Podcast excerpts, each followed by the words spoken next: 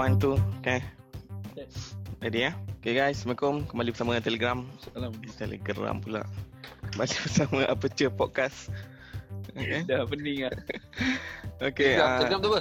Telegram yang dia dengan kawan dia. YouTube. Oh, ya. Bila kita nak buat special experience kat tu Telegram ni, menarik ke? Aku tak layak. Kita cari some new movie yang menarik, kita review dan kita buat video lah. Okay. Ready. Aku okay. Internet best kat nak review. Aku tak puas hati kat situ. Okay, sama. Go. Okay, kali ni kita nak cover movie komedi. Yes. Okay, tak pernah buat lagi komedi kan? Combo. So, kita review 3 movie yang kita pilih. Nacho Libre 2006, Date Night 2010 dan Murder Mystery 2019. So, kita start dengan Nacho Libre, ditayangkan pada 2006. Pelakon dia Jack Black. Directed by perempuan nama perempuan tu Ana de la Reguria. Oh boy. Mexicano. Sister Encarnacion.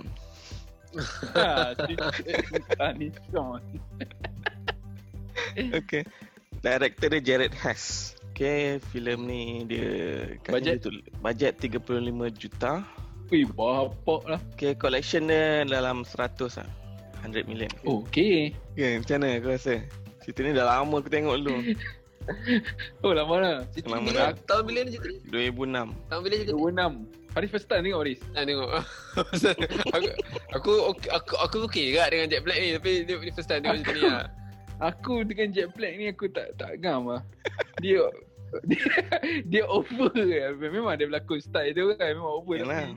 Dia over tak okey tapi nampak sangat dia buat lah itu lah. Dalam apa cerita game tu? Jumanji. Okey. Aku memang tak suka dia. Aku tak adalah aku rasa dia okey. Aku enjoy lah tengok cerita dia dekat boleh lah. Aku suka cerita dia apa yang dia the first year. Year one. Year one. Year one dah aku rasa. Tapi macam cakap banyak macam cerita yang popular, cerita apa ni yang muzik tu apa? School of Rock. School of Rock tu commercial lah kan, commercial cerita kan. Tapi tu memang style dia lah. Tapi style dia lah. Aku okey lah. Aku boleh terima lah style dia macam tu.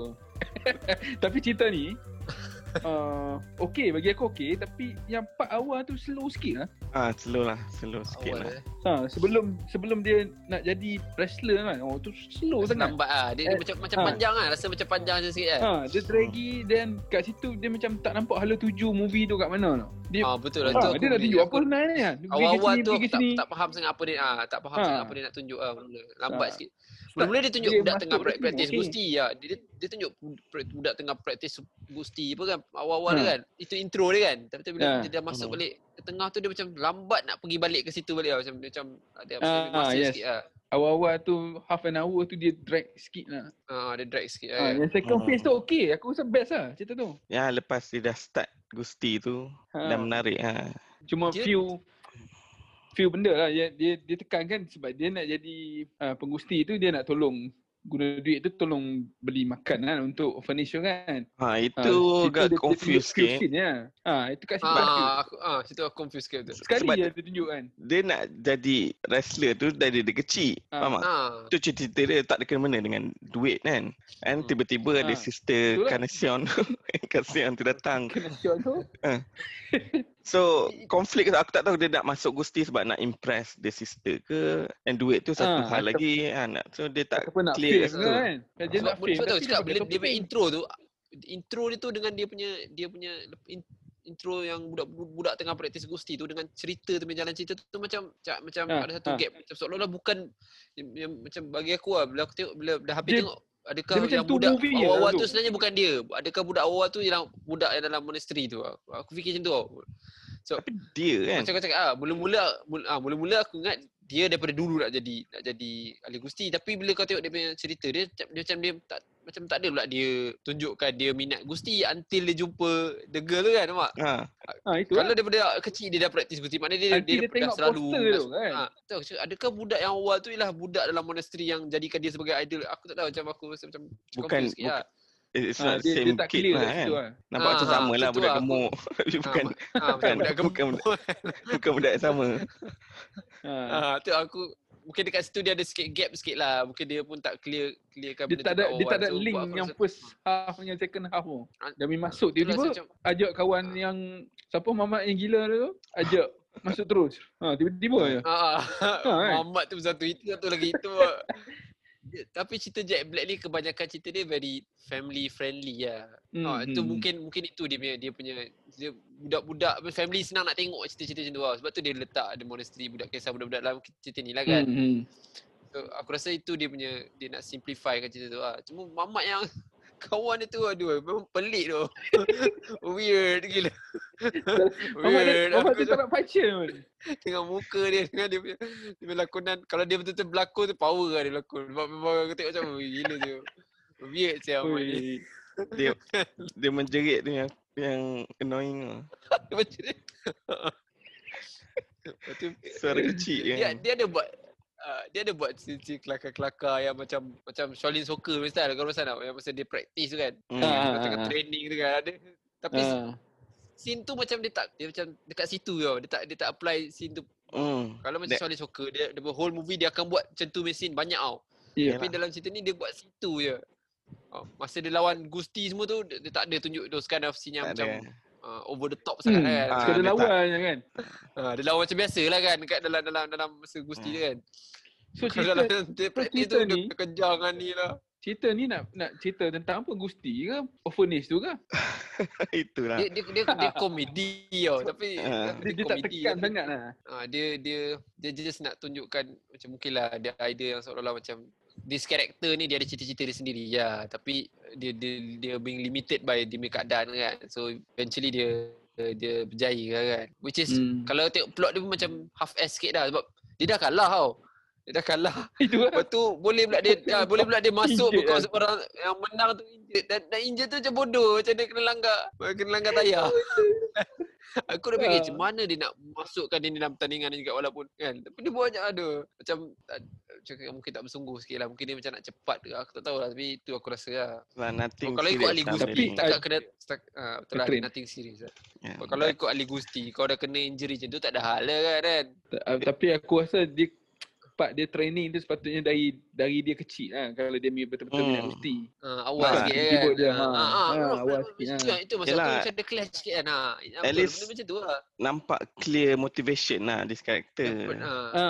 Ni dia ada gap panjang tau. Unless yang intro tu just montage dia macam just nak tak ada kaitan dengan cerita tu lah. Macam dia nak buat macam satu intro tu lah agak. Aku fikir sebab kalau tidak macam kau cakap lah. Kalau betul dia daripada kecil minat, benda Gusti training tu bukan something yang new dia nak buat kan. Dia dah selalu ada kan. Betul lah. Tapi cerita ni memang fun lah bila tengok lah. Part awal tu slow sikit lah. Kita enjoy dia punya comic relief lah yang masih lagi satu aku rasa yang aku rasa menarik is dia take on the movie lebih pada Latin punya gaya bahasa dia gunakan kan dengan people surrounding dia kan. Dia punya atmosphere, dia punya cities dia kan. Dia punya accent kau tak rasa bunyi Italian ke dia bunyi Spanish. Betul kan? Dia buat kan? Bunyi Italian tau. Dia bukan bunyi Spanish. Yeah. Aku rasa, aku tak tahu dia Italian ke tak lah. Tapi aku rasa macam tak jadi sangat lah. Macam dia macam someone tries to imitate that accent lah kan. Tapi tak tahu lah. Orang lain tu pun okey lah. Orang lain tu pun okey. Dia ada bunyi Spanish lah kan. Tapi bila Jack Black nak buat dia bunyi Italian lah. Itulah. Aku rasa dia menghantam Jack Black ni. Dia asal boleh lah. Sebab tu aku fikir ni cerita ni indie movie ke? Macam style dia macam indie independent movie tau. Aku rasa awal-awal tu director cakap you buatlah apa yang you tahu kan dekat Jack Black. Lepas tu dia kata dah mengarut sangat ni kan. Baru dia buat skrip. Tengah tu. Cuma kalau cerita ni kalau dekat cinema kalau aku tak pergi tengok aku tak lebih pada DVD punya ni kan. Sebab kalau macam School of Rock dia aku rasa dia punya environment kamera yang dalam School of Rock tu nampak macam fresh sikitlah. Yang ni macam kita tengok macam dull sikitlah. Pasal dia punya team ni lah Spanish punya kan. So mungkin pasal tu tak buat aku tertarik sangat nak tengok. Kalau aku ada cerita ni main kat Malaysia lah. Tapi bagi aku cerita ni okey je lah daripada cerita apa? Cerita yang dia jadi Year One kan? Dia jadi macam Tuhan mengaku awal. Dia jadi Nabi, dia jadi Nabi. Bukan Nabi lah. Dia jadi prophet kan? Antara orang pertama kat dunia. Messenger. Tapi seronok tengok comic relief tu lah, yang dia panjat gunung makan telur tu kan. Oh ya, yeah. Korang je nak jadi kuat lah, ada jumpy je, ada orang beritahu. Okey lah, aku honestly aku enjoy agak. Walaupun aku rasa macam agak panjang sikit, mungkin pasal dia punya plot tu agak draggy, tapi aku enjoy lah. Boleh lah, aku macam menarik kat sini lah. Boleh layan lah, buat aku nak tengok. Aku kadang-kadang tengah movie aku pause sekejap, nak ambil makanan ke apa kan. Cerita ni buat aku cepat-cepat nak ambil makanan, nak tengok macam tu lah. Buat aku rasa macam tu lah. Rasa enjoyable lah cerita ni. Like je cerita dia. So tu je Nacho Libre. Itu lah Nacho Libre. Tak ada apa yang ni lah, main cerita komedi. Ramsis dah lawan dengan Ramsis. Ramsis tak tunjuk muka Bella tu. Aku tak tahu siapa Ramsis tu kan. Ramsis tak tunjuk muka Bella. Topik orang. Macam mana dia kalah? Aku lupa. Dia kalah. Kalah bodoh tu. Kalah sebab perempuan tu datang tiba-tiba jadi kuat. Oh ya kan. Dapat equal power. Equal power tu menjerat lah, tengok kan terbang kan. Jauh gila lepas tau. Kalah daripada WWE tu. Gila jauh dia start, dia lutut je kepada orang tu. Okay. So, next 2010 Date Night, lakonan Steve Carell dengan Tina Fey bersama Mark Wahlberg. Ini bukan Tina Fey. Oh, Mark Wahlberg ada. Mark Wahlberg ni. Directed by Sean Levy. Okay, rating IMDb 6.3, Metascore 56.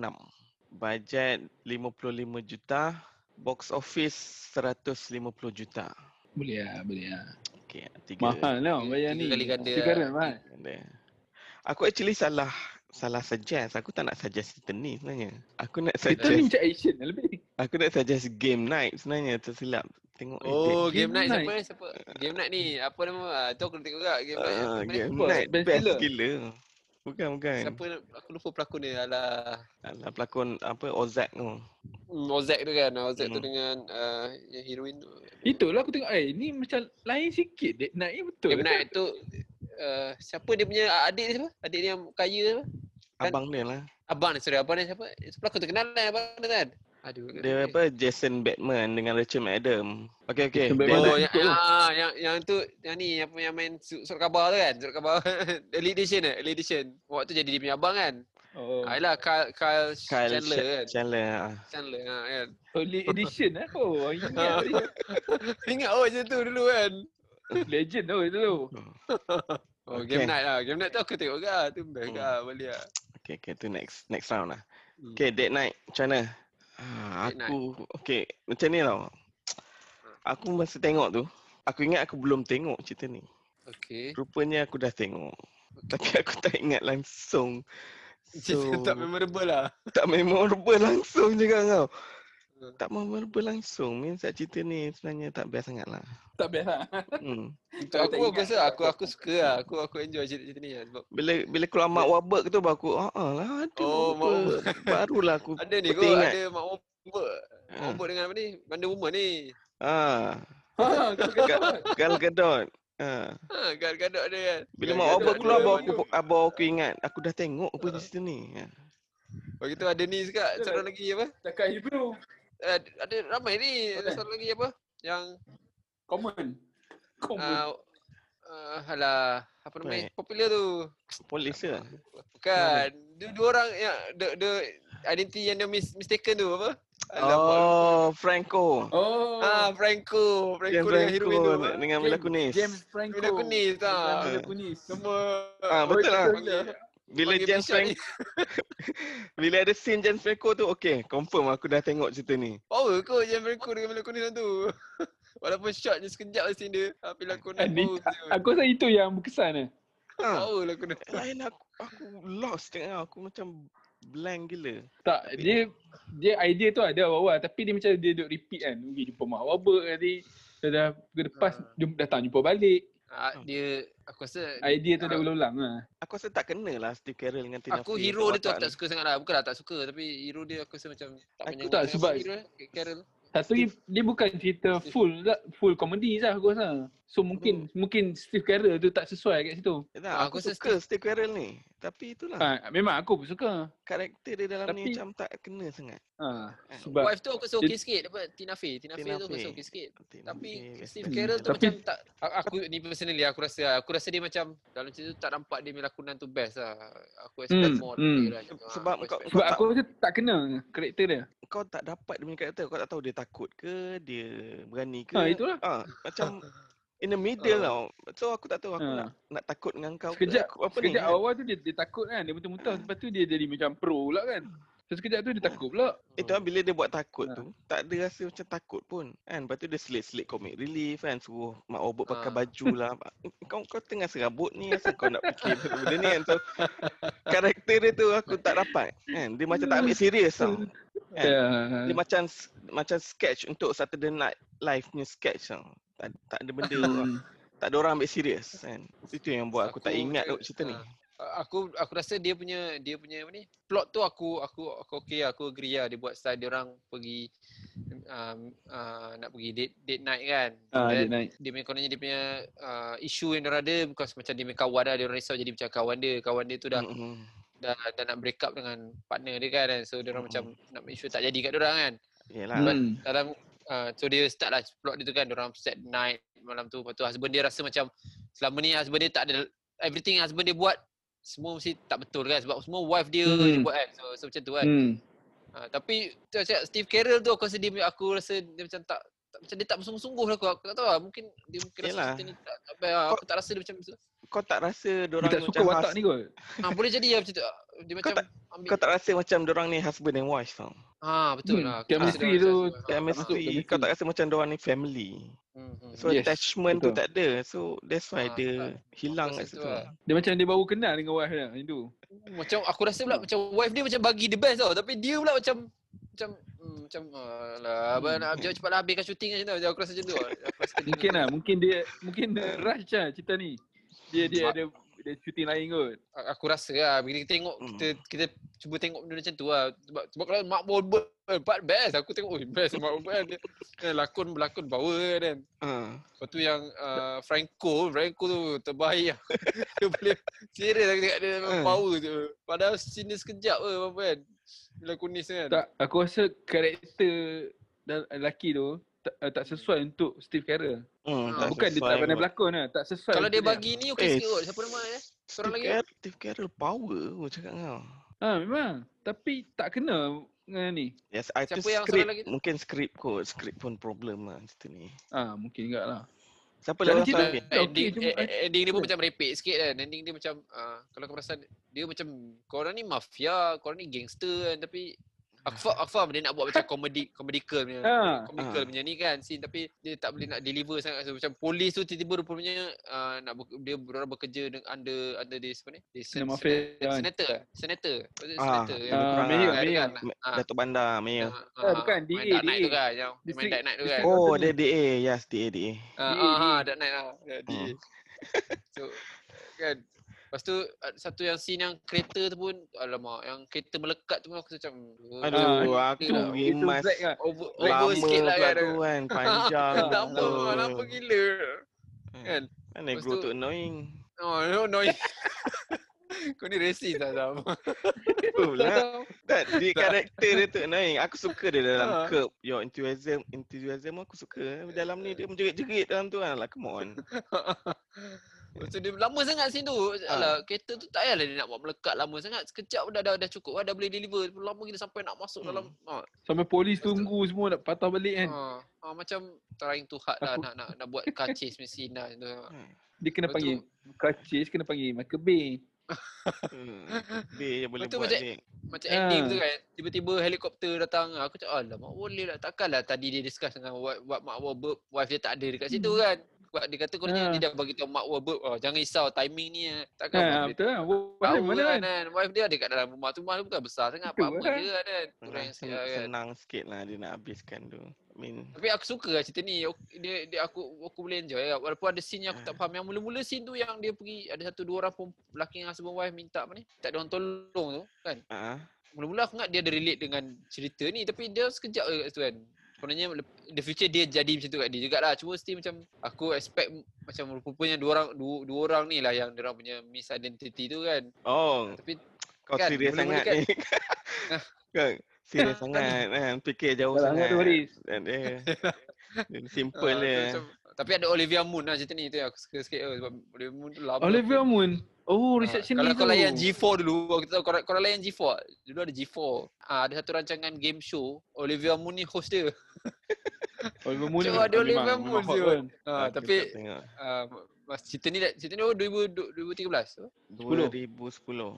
Lama lah. So masa dia dah start berlakon cerita movie agak kot. Olivia Munn tu dah dia memang dia dah start berlakon movie lepas tu, cuma aku terkejut tu, oh ada Olivia Munn sekejap kat sini. Okeylah. And then mungkin dia gunakan special cameo ni yang buat tertarik sekali ada.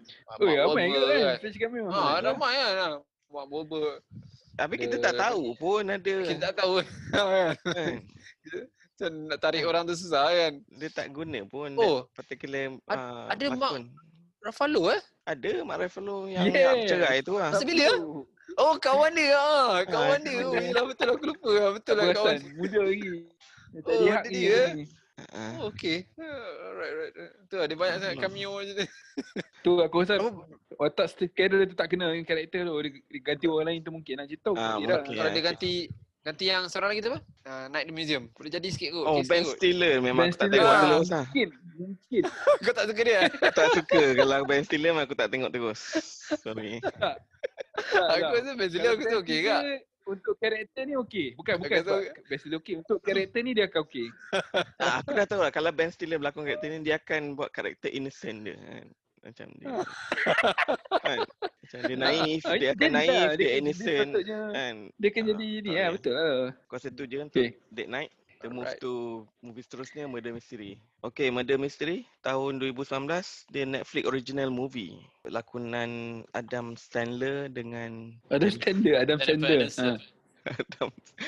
Sandler dengan Jennifer Aniston. Directed by Kyle Chandler. Okay, release Jun 2019, tahun lepas. Aku baru je tengok ni. Sebab Adam Sandler kan aku tengok dekat Netflix. Bajet apa tau? Adam Sandler best tau. Dia dulu best. Sekarang ayalah dia dah tua lah. Kamu tengok lah. Tak makin lama makin teruk kan. Lepas cerita apa family reunion benda tu. Oh, Grown up. Oh, fuck. Weh, aku suka cerita tu. Aduh. Serius aku suka tengok cerita tu. Bobok gila. Itu ada yang kawan-kawan dia tu, aduh. Aku suka sebab ada Salma Hayek tu. Atau ada part 2 kat tu kan. Part 2 tak boleh belah dah. Part 1 kiri. Okey. Tajuk dia Murder Mystery. So cerita dia pasal murder mystery lah. So macam mana Faris? Okey. Masa kau suggest ni, kau dah tengok ke belum? Aku dah tengok sini. Oh, okay. Aku minat Adam Sandler. Sorry Zaf. Tapi aku tak pernah tengok Jennifer Aniston berlakon. Kecuali cerita Horrible Boss dengan Jason Bateman. Oh, Horrible Boss. Best. Dia ada sikit kan? Dia cilik boss lah. Aku tengok waktu tu. Tapi dia bukan main lah. Dia ada sikit-sikit kan? Tapi aku tengok cerita ni, aku suka dia. Tapi dah lambat, dia tua. Aku memang suka Jennifer Aniston daripada dulu lah, daripada Friends lah. Dan movie dia tak pernah tengok lah Friends. Friends aku memang gila dengan Rachel. Takkan tak suka. Rachel. Memang on a break. So aku big fan of her kan daripada dulu lagi lah. Movies dia ada couple of movies best juga. Macam aku macam We Are Millers aku rasa okey. Ada. Dia banyak kali berlakon dengan Adam Sandler ni. Banyak cerita berlakon dengan Adam Sandler. Kawan baik lah aku rasa. Between dia ada chemistry lah. Dia mesti jadi couple diorang ni. Tapi to be honest, cerita ni buat dia ada chemistry dengan Brad Pitt balik. Brad Pitt. Oh iyalah. Cerita pas cerita ni lah. I think she ada some conference dekat. Oh, dia call lah. Somewhere tu somehow dia ada tiba-tiba ada trigger sikit lah. Saya trigger Brad Pitt dengan Jennifer Aniston macam hantar ada dua-dua tu orang. Hantar ada dua tu tak ni tak macam. Ah, tapi ialah aku rasa 50 dah sini. Zaf eh 50 dah. 50 lah. 50 ni saya. 50 lebih kan. Brad Pitt 53 nama. Tapi dia 50 pun still hot lagi ah. Aku rasa Brad Pitt kot dengan apa? Jennifer Aniston. Dia orang ni ada Jennifer Aniston ni dia ada commercial face lah tu, mungkin aku rasa dia punya track macam tu daripada dia. Yes. Tak, aku tak suka tengok dia kan. Dia punya muka tu aku tak tertarik tengok kan. Bila aku tengok cerita ni, oh okey. Best lah dia kalau kau check dia punya cerita dia movies dia banyak buat role yang berbeza-beza tau. Dia punya karakter which aku suka lah. Dia berani ambil that risk lah. Dia sekejap dia tukar macam ni, sekejap dia tukar macam ni, dia tukar macam ni. Pada satu cerita tu dia jadi, aku cerita apa yang dia nak tipu insurans pasal apa ni, divorce ke sebenarnya tak, aku tak ingat. Tapi cerita tu macam baik lah. So apa nak cakap, dia macam boleh, dia cuba lah. Dia mungkin not the best dalam melakukan macam pelakon lah, tapi dia berani cuba watak-watak beza-beza lah, which is good lah kan. Tak stereotype je dia punya apa ni. Yes. Dia punya skill kan. Dia banyak ambil komedi lah. Generally komedi lah. Bounty Hunter kan. Tapi dia start dengan Friends tu lah. Bukan filem. No, dia start Friends tu. Friends tu dia punya big break lah tu. Dia tiba lah. Patut lah. Legendary level lah. Ya, masa tu dia budak ni muda kan. Dia start kat situ. Dia TV star kot. Dia macam zaman baru ni Kelly Kuku tu. Betul kan? American Sweetheart. American Sweetheart. Yes, correct. Itu ya, bila dia break up dengan Brad Pitt tu bergegar Hollywood sikit lah kan. Nah, macam dalam cerita, kau tengok cerita Rockstar dia dengan Mark Wahlberg. Tengok. Kat situ karakter dia lain kan. Power kan dia lakon. Aku suka dia berani ambil. Dia berani lah ambil. Dia pandai berlakon lah bagi aku tengok. Walaupun aku tengok cerita ni dengan dua cerita kan. Lakonan dia aku rasa agak okey dia. Sebab cerita Horrible Boss tu, cerita seksi tu lah. Itu dia macam sikit je watak dia bukan main karakter macam tu kan. Horrible Boss tu dia bukan. Cuma cerita ni aku rasa Adam Sandler ni, aduh, aku bukan nak tapi aku tak boleh terima lah lakonan.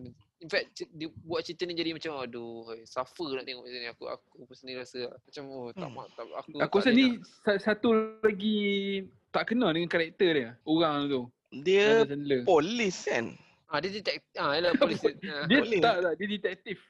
Tak, dia scout je. Dia tak polis pun. Dia officer je. Dia officer kan. Dia tipu, dia cakap nak jadi detektif. Tapi kalau kau nak tengok kau nak tengok Adam Sandler power, kau tengok Angkat James. Yes, aku pun nak cakap pasal itu. Netflix kat tu. Angkat James. Netflix kat tu. Itu dia aku rasa one of the few time dia ambil watak lain. Dia ambil watak yang berbeza daripada dia punya common punya comical punya ni karakter kan. Dalam Longest Yard pun tak best tau. Longest Yard best. Longest Yard. Aku suka gila cerita tu. Longest Yard kan. Nampak cerita simple lah tapi very low. Tapi dia banyak cakap, dia banyak cerita-cerita yang macam apa yang tadi kau cakap, cerita apa tu yang dia geng-geng tu? Bukan yang cerita Melaka. Dia banyak style-style macam tu cerita tau. Banyak gila saja. So macam dia jadi macam very repetitive semesta. Dia producer kan. Dia big producer dekat Hollywood tu. Cuma aku rasa dia berlakon pun ambil orang yang sama kan, berlakon dengan dia. Dia geng-geng dia kan. Geng-geng dia je. Mamat apa? Masa yang kalau dia awal-awal aku sukalah masa Waterboy. Muda sikit kan. Waterboy kan, betul-betul Wedding Waterboy. Singer, Little Nicky. Time tu aku suka. Tapi lepas tu kau rasa dia macam berulang-ulang macam sama kan. Dia macam over sikit lepas tu. Dia buat too casual sangat lah. Dia buat santai sangat. Dia too casual. Asal boleh. Cara dialog dia pun macam Kalau kau tengok 50 First Date tu aku suka. Dia dengan Drew Barrymore tu. Ui, Drew Barrymore itu best tu. Best tu cerita tu. Sebab Drew Barrymore juga lah. Okay. Ni Murder Mystery. Aku tak ada misteri sangat lah. Aku boleh cakap aku suka cerita ni. Walaupun taklah wow. Tapi hujung-hujung tu bongok sikit lah. Okay. Sebab dia tak tahu siapa. Cuma ada perempuan cun tu lah aku suka sikit. Apa nama tu? Oh ni yang berlakon cerita Prince of Persia kan. Aku nama lupa. Gemma. Dengan apa ni? Gemma Arterton. Gemma Arterton. Aku suka dia. Tapi dia bukan Jorak Sipak punya berlakon kan? Bukan kan? Bukan, itu lain. Jorak Sipak yang baru dengan ni itu. Muka dekat nak sama lah. Ada sikit lah. Aku confused. Tapi itu tak tengok ni lagi cantik. Tapi tu aku confused. Aku nak yang ni yang cantik yang tu biasa. Alah, dia ni berlakon cerita Hansel and Gretel kan? Yes. Kan? Dengan cerita apa yang dulu lawan monster tu, lawan yang macam God of War macam tu. Apa dulu lah. Alah. Titan, Wrath of Titan. Titan kan. Dia kan. Clash of Titan. Clash of Titan ada 3. Ada part 1, part 2, part 3 yang benda. Okay, cerita ni. Murder Mystery. Kita tak cerita. Cerita ni macam mana? Aku je cakap aku cerita ni bagi aku tak best lah aku tengok. Dah lah aku macam cakap aku big fan of Jennifer Aniston. Tapi bila aku tengok cerita ni aduh kecewa sikit lah. Sebab dia mungkin pasal Netflix production kot. Aku rasa dia rasa macam nampak sangat berlakon macam. Tapi production ni aku tengok macam okey kan. Production okey. Aku rasa performance dia. Performance dia macam tak ada orang ambil serius. Semua macam asal boleh. Aku rasa in fact semua karakter aku rasa macam tu. Dengan yang entah mamat mana daripada India tu. Lepas tu mamat racer tu kan. Mamat racer tak kerti cakap orang putih tu. Itu kelakar. Tapi siapa yang sebab ni sebab dia banyak sangat. Dia banyak sangat. Siapa yang mamat smart tu? Mamat smart tu. Oh, Hobbit look even tu. Look show. Hobbit kan? Oh, Hobbit ada lakon. Oh, Hobbit ada lakon ni lah. Fast Furious ni. Fast Furious ada. Oh, okey. Aku siapa maknanya? Oh, okey. Oh, handsome Muhammad tu. Oh, smart gila dia kot kan. Oh, ya. Pakai sulaan. Muka macam Jovian Mendaki. Yes, aku lupa juga.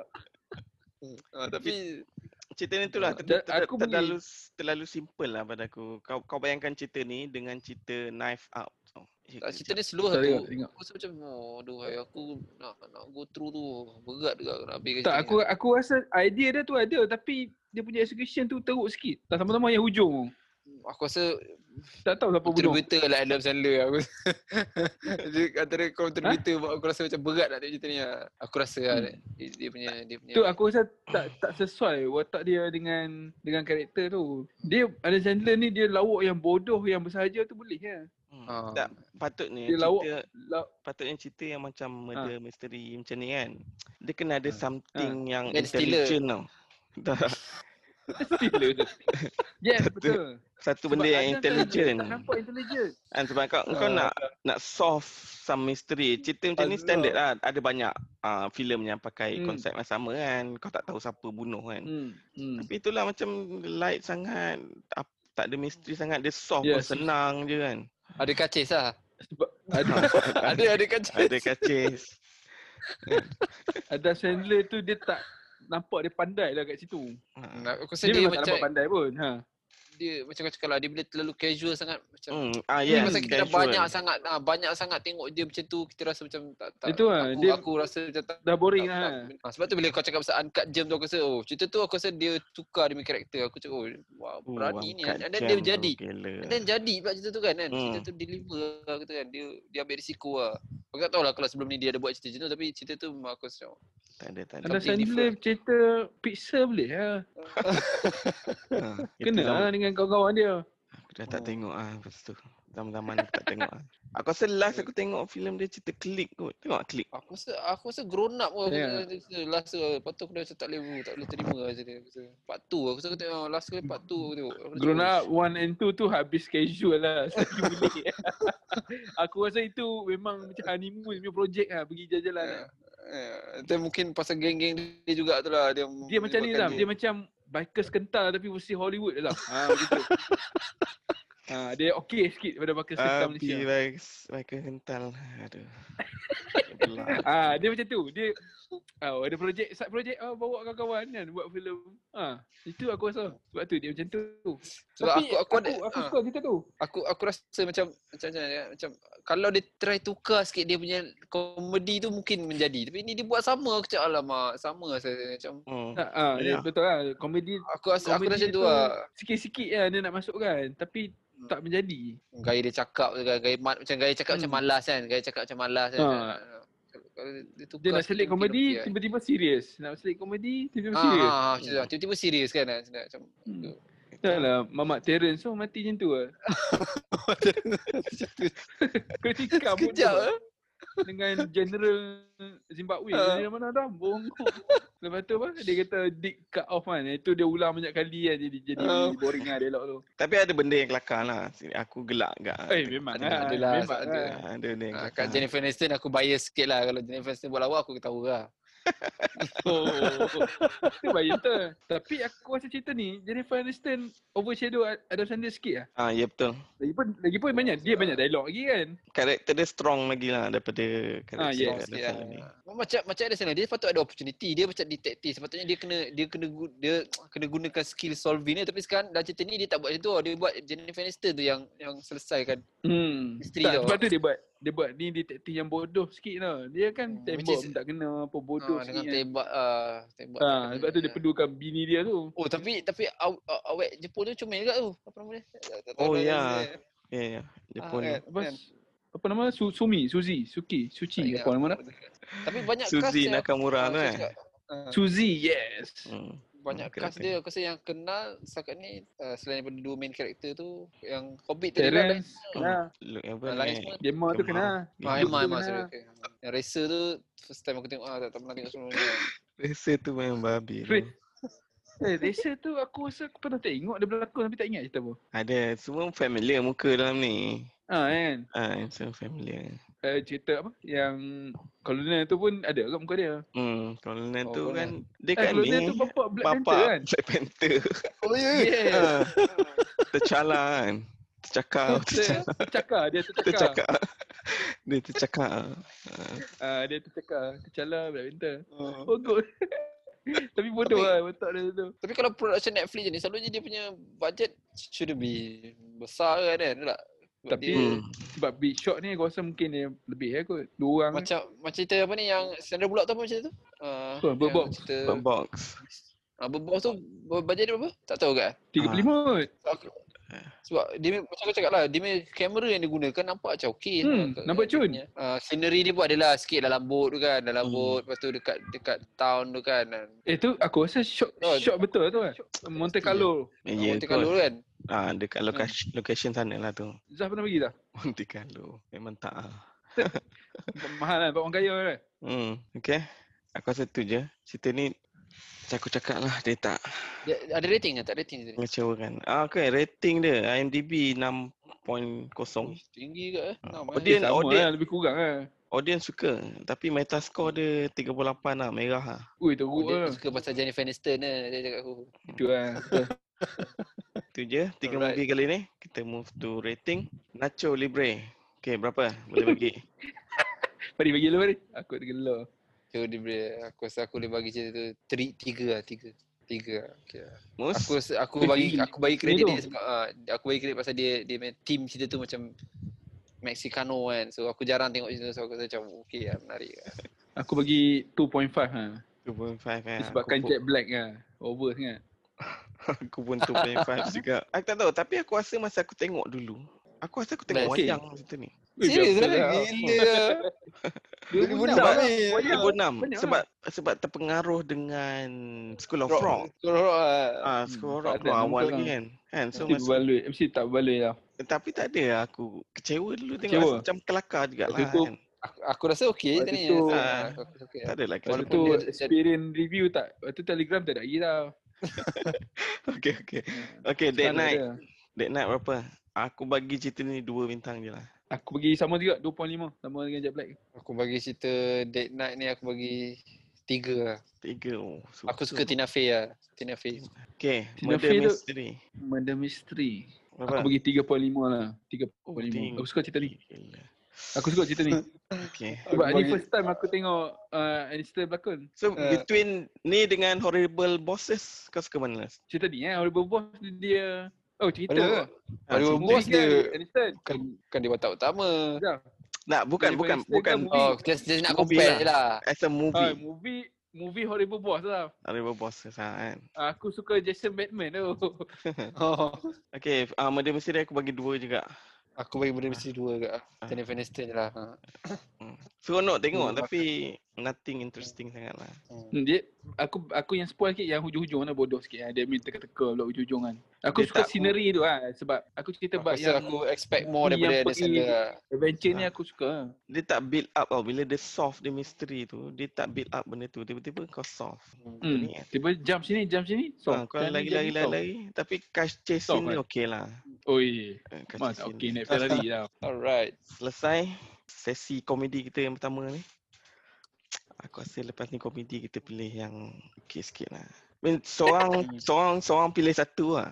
So tapi betul juga kau cakap Zaf. Aku rasa kategori komedi ni macam perlu di detailkan sikit. Sebab yang ni aku rasa dia komedi lah. Tapi aku rasa dua daripada cerita tu macam bukan komedi sangat. Aku rasa dia macam memanglah ada lawak lebih. Banyak agak lawa dia macam tak komedi sangatlah. Aku rasa kalau ada yang komedi pun mungkin cerita ni lah. Nacho aku rasa itu yang aku rasa kalau komedi sikit lah. Yang dua tu yang aku tak nak kategorikan dia apa lah. Lebih sikit lah aku rasa. Date Night tu aku rasa macam action lebih sikit kan. Okeylah dah. Less than 1 minute nanti dia putus. Okay. Alright, thank you guys.